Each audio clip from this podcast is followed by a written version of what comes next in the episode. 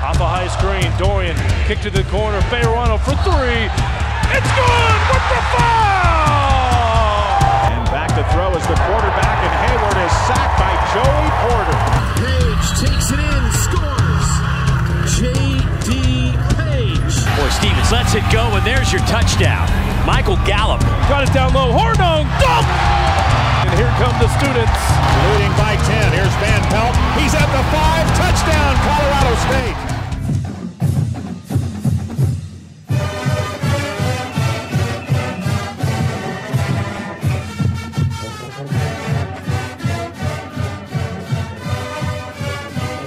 Mean, obviously they're an elite defensive team. I think that you know um, they really ramped up their defensive intensity. I thought you know we kind of struggled to execute at times, maybe a couple of key turnovers, and they got shot makers. You know, I thought we did a really nice job defensively tonight. I think the numbers prove that out.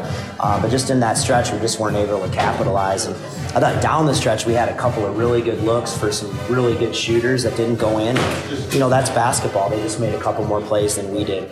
And coach, I mean, starts have been like a little bit of an issue the past four games. This is the first game that you've taken a lead in the locker room the past four. Obviously, not a great start going down 9 2, but great response after that. Yeah, I mean, it wasn't, but I mean, but responded? yeah, absolutely. But Yeah. they had a center hadn't made a three all year drills at them. That's basketball. You know, I, I thought our guys played really well, and we just came bouncing right back. And I thought we played terrific in the first half. I thought we responded to everything that they that they threw at us, and for that matter, I thought we responded the, the whole game. And um, I told our guys, I'm like.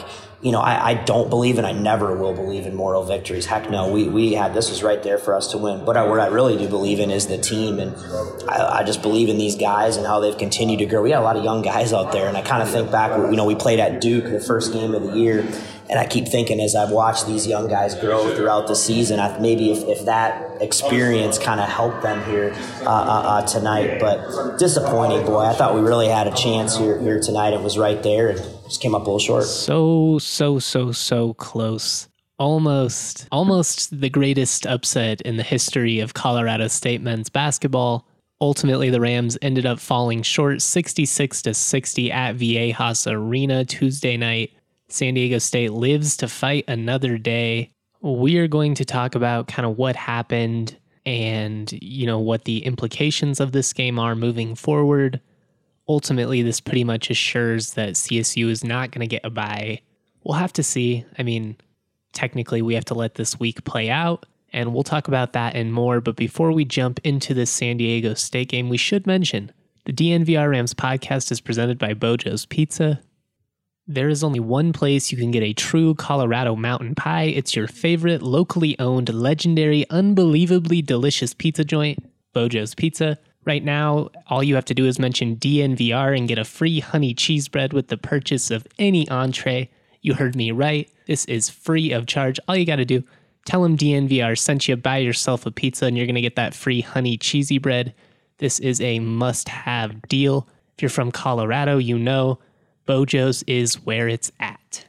That was Niko Medved post game talking about what just kind of went wrong for the Rams down the stretch. Obviously, a really competitive game. This was a chance, a game that CSU had, you know, every chance in the world to win. They led for 25 minutes. They out rebounded them. The bench played really well in the first half. I actually thought a couple of those guys could have deserved a, a few more minutes in the second half. Dischon Thomas in particular, I know he had he had four fouls, so it was it was kind of a tough situation. He was he looked really really good on offense, hit two threes. That's something that we've seen him do in practice, but haven't really you know seen him pull out of the bag in a game scenario yet. So to see him shoot the ball confidently, I thought that was a, a an encouraging sign, especially you know, coming into the game cold, it kind of looked like the Rams were in a situation where they were going to have another slow start. I mean, they go down, I believe it was 11 2 early. So it didn't look like things were going to go well. And then all of a sudden, the Rams just, they vamped it up and they ended up really closing that first half strong. Probably some of the better team basketball that CSU's played this season, especially especially on the defensive end. They just did a really good job of of getting back on defense, of contesting jump shots, of not allowing the Aztecs to get in the paint. I did feel like San Diego State, to an extent, settled a little bit at times. I don't really think they forced the issue, but definitely credit to the big men in particular for keeping the paint clear, for giving CSU a chance in this game. The guards, I mean, ev- everybody played really, really hard. There were there were some frustrating moments. I thought there were some really sloppy, uncharacteristic turnovers at, at times, but overall, this was it was great fight. You just that you could knock down some jump shots in the end, and you know there are going to be games like that. What what really stings from CSU's perspective is you pretty much did almost everything that you needed to do to win this game. I mean, you hold Malachi Flynn to no field goals until like I think it was like the 1450 mark of the of the second half. Dude's been lighting everybody's ass up all season. I mean, he made three threes down the stretch, which were they were huge. So he he still ended up coming up clutch for them in the end. But for a lot of this game, you know, they really contained him. They didn't let him be the guy that was going to beat him. Matt Mitchell was able to kind of do his thing because of it. But I think if you're CSU, you can live with that. I mean, Mitchell's a great player, but Flynn is pretty much the front runner for for Mountain West Player of the Year. So for CSU to contain him, I thought that was a, an encouraging sign because when you've seen the Rams go up against elite scores this season, it's it's kind of been an issue. I mean, especially especially in conference play, you look at Fresno State, Utah State, Nevada, they've all had people go off for 30 plus against CSU. That's concerning because, you know, like in a in a Mountain West tournament type scenario, you might just have to lock somebody down because, you know, somebody like Sam Merrill is just absolutely going off or or Jalen Harris for the Wolfpack is just absolutely going off. So to see the Rams kind of have an answer for Malachi, I thought that was at least encouraging. I mean, he he missed a couple of open jump shots, but ultimately ultimately I thought the Rams did, you know, a pretty good job with him. And on top of that, you you win the rebounding battle. It wasn't like UNLV. UNLV absolutely punked CSU down low. It wasn't like that. The Rams kind of controlled the paint both offensively and defensively, and they and they did a good job of of following it up with rebounds. Unfortunately, just on the other end, you know, on the offensive end, CSU just couldn't buy a bucket down the stretch. They missed a ton of open jump shots. It's not like they were. Uh, there were a couple of them that that really forced. I felt like Isaiah with about 14 seconds left. Isaiah Stevens jacked up a three. I feel like they they could have you know benefited from trying trying to work the ball a little bit more, something like that. I get that in that scenario, they're just they're just trying to do anything they could at that point. You know, they were already one of nine for the half, so it, it just wasn't their night from three point range.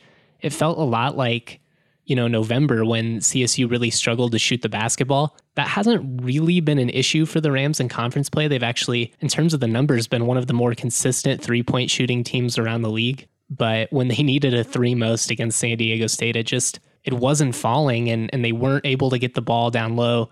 You saw San Diego State down the stretch. They really, really turned up the pressure on defense. I, I, was quite impressed with their transition defense. I was I was impressed with their half court defense as well. I mean, they had a hand in people's face. They were playing man to man defense, really aggressive, but they weren't fouling. It was smart. They looked like a team that knew how to win down the stretch. If you watch that UNLV game, I felt like San Diego State, you know, they played with urgency, but they played rushed and panicked. And that's not how they played against CSU. Even when they were down they just kept, you know, sticking to their game, kept looking to get those jump shots, and eventually they just hit a couple of them. It wasn't like they had a tremendous night from the three point arc or anything like that as a team. They only shot 33%.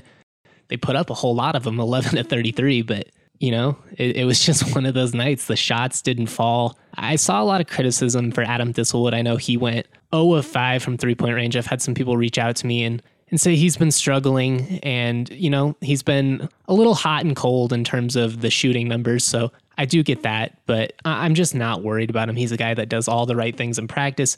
You know, the ability is there in terms of just pure jump shooting abilities. He is absolutely the best three point shooter on the team. You want this guy shooting the ball, you want him taking those attempts. I'm not worried about it. Sometimes they fall, sometimes they don't. That's just, it is what it is, you know? If he was a guy that was jacking up bad shots or, or, playing out of the offense or something like that, maybe I'd be a little bit more concerned. But just watch him, man. Watch the way he moves when he doesn't have the ball. Watch the way he cuts. And when he does, you know, when he does decide to take a jump shot, it's 9.9 times out of 10, it's the right call. So, you know, I get that he he had an off night and it, it did hurt CSU in this game, but nobody had it from three, you know? It just it was one of those games where the shots just weren't falling. So I can't put this on Adam. I don't think you should as either. I did I did want to address that though because I just had you know, like three or four different people reach out to me and be like, what, you know, what's going on with Thistlewood? He's going to be fine. I, I promise you, he's going to be fine. He's a guy that does all the right things. He's a very talented basketball player. And if CSU is going to make any kind of noise in Vegas, I can pretty much guarantee that Thistlewood has to make an impact. He's he's a guy that has to score. He's a super competitive dude. I bet you in the locker room after the game, he had his head down and and was probably, you know, pretty frustrated with his showing. But I can also say with a lot of confidence, you know, I wasn't there. I don't want to misspeak, but just having been around the team all season and, and knowing how this works, I would say that I bet you the assistants and Niko, you know what they probably told him? Keep shooting, keep shooting, because that's what they've told him for the last two years. Keep shooting. And that's what Adam's going to have to do. And ultimately, he's going to be fine. It, it's not going to be a big deal. But I just wanted to address that. So before we talk uh, more a little bit about this game, here's some audio from Nico Carvacho. By the way, I should shout out Ethan Bird, DNVR intern. He was out there for CTV Sports, the student TV production team. Make sure you check out their coverage of the games as well. As you all know, I am a Rocky Mountain student media alum. I worked for the Collegian, the Collegian, CTV, and KCSU, the radio. They're one big happy family. So I've got a lot of love for them. He was at the game for T- CTV was a homie and sent us some audio from both Niko Medved and Nico Carvacho that we could use for this podcast. I am hopefully going to get him on later this week because I want to talk to him just kind of what the experience in San Diego was like. Viejas, one of the better environments in college basketball right now. So just want to hear his perspective and, and whether he feels like Moby can ever get to that point and all that fun stuff. So thank you to Ethan for getting us that audio. But also, it's time to shout out Breckenridge Brewery, the official beer of DNVR. Last night was a road game. I was not there, unfortunately. Really had some FOMO, to be honest, when it looked like CSU had the potential to win that game. I was like, ah, really wish I was there. But the benefit, of course, was I got to hang out at home, crack open a couple of cold ones. I knew I wanted some Breck brews. I wasn't sure what exactly I wanted to go with. Did I want to go with the Strawberry Sky? Did I want to go with the Colorado Core? I wasn't sure what the liquor store near me was going to have, if they'd even have either of those options. They're a little bit more obscure. What I do, I hopped on the Breck beer locator, found the closest liquor store near me that had what I wanted. This takes all of the inconvenience out of beer shopping. I'm telling you, this is a lifesaver no longer do you have to awkwardly pace the aisles, do that thing where, you know, the liquor store employee walks past you. Can I help you? No, man, I'm just browsing. I have no idea what I'm doing here. None of that. Get rid of all of it. Take all the inconvenience out of beer buying, out of beer shopping, I should say, with the Breck Beer Locator. All right, moving on with the DNVR Rams podcast presented by Beau Jo's Pizza. We are going to get some audio from Nico Carvacho just talking about the uh, the fight that the Rams showed, and you know, I, I I was appreciative, like I said, of Ethan getting us that audio. Always appreciative of Nico taking the time to talk to the media. He's always a first class dude, even when you know the game doesn't go CSU's way. Some guys, you know, they're up, they're down. If they win, they're a great quote. If they lose, they just kind of get pouty. Nico's never really been that guy guy. I mean, you can tell that it matters to him. He's obviously more solemn, but even in a losing effort, he always takes the time to to give thoughtful responses and it's something that I've always appreciated. So we are going to close the podcast with some audio from him, but I did want to mention just that you know this this loss it stings because you miss a chance to make history, but where it really kills CSU is pretty much guarantees that the Rams are going to get locked in at that sixth seed. What that means is you're going to end up having to play on Wednesday. You avoid getting the bye. So if you end up winning the tournament, it means you have to win four games in four days. A tall task, regardless of who you end up drawing. The counter, of course, is that it kind of allows you to avoid San Diego State until the championship game. So from that perspective, maybe it'll work out. But, you know, UNLV just kind of, they threw a wrench in some things when they upset San Diego State the other night. If the Rams would have also also pulled off the upset, it would have gotten really interesting because when you look at the tiebreakers for the Mountain West standings, first is obviously head to head. Boise State holds the tiebreaker over CSU, so if they finish with the same uh, with the same record, Boise State's going to be able to hold that tiebreaker no matter what because they only played once. UNLV and CSU split, so you'd have to go to the next tiebreaker, which I was planning on being highest RPI ranking, which CSU actually holds the advantage, but that technically the second tiebreaker is record against the highest seeded opponent that is not involved in the tiebreaker,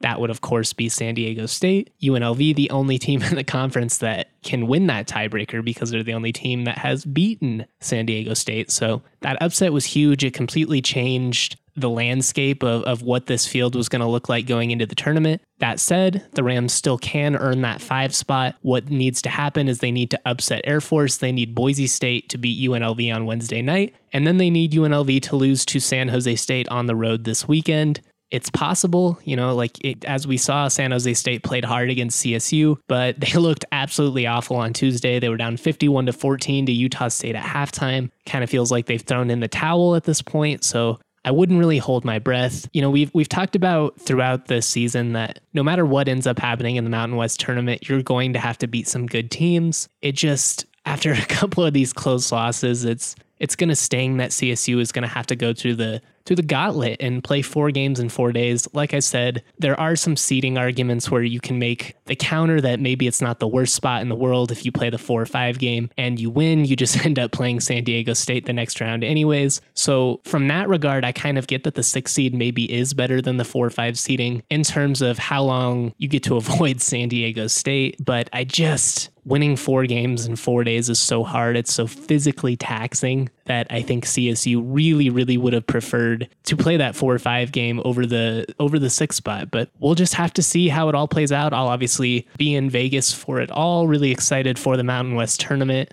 last year going in, everyone kind of knew that Utah State was going to run away with it. I did have a gut feeling that Fresno State might make some noise. I just, I had a lot of faith in Deshon Taylor. I loved his game. I felt like Fresno State was kind of the sleeper that everybody wasn't paying attention to last year. This year, I mean, San Diego State is, they're an arm and a leg above everyone else, but with two through six or seven just being so tight, I really think we have the potential for, you know, a little bit of anarchy, a little bit of chaos. So it should be a lot of fun. You should have a national audience. There aren't going to be a lot of, you know, other tournaments going on. Most most leagues are still going to be finishing up their regular seasons. So we'll see. You know, it's a chance for the Rams to continue to, you know, make some improvement with this program and, and take it to the next level. At this point, I still feel like an NIT bid is still very much in play. I shared on Twitter the other day some bracketologists actually had CSU right on the fringe. They had CSU, Nevada, um, and Utah State all making the NIT. So we'll have to see what ends up happening with that. But I'm I'm very I'm very intrigued. I'm very excited. Always have a good time in Vegas. Should make for some great content. But we're gonna wrap things up here just with some audio from Nico Carvacho talking about the fight that the Rams continue to show uh, both in this game against San Diego State and just on a game to game basis.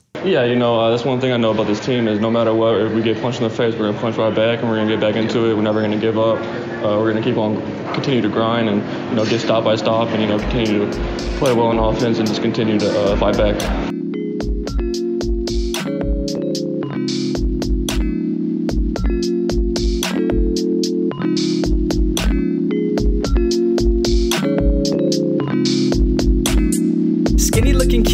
Cuff khakis, wearing graphic tees, feeling way too trendy. Raps that kill, oh, I'm deadly. Primed and ready like machetes at a deli in New Delhi. Feeling scummy like Martin Shkreli. Turn jam into jelly, then drink it like juice. But water's the truth, so I sip on that too. Skinny looking kid with no car keys, like the only thing I drive is RCRV's got the stash like Steve Harvey. Oh, I'm gnarly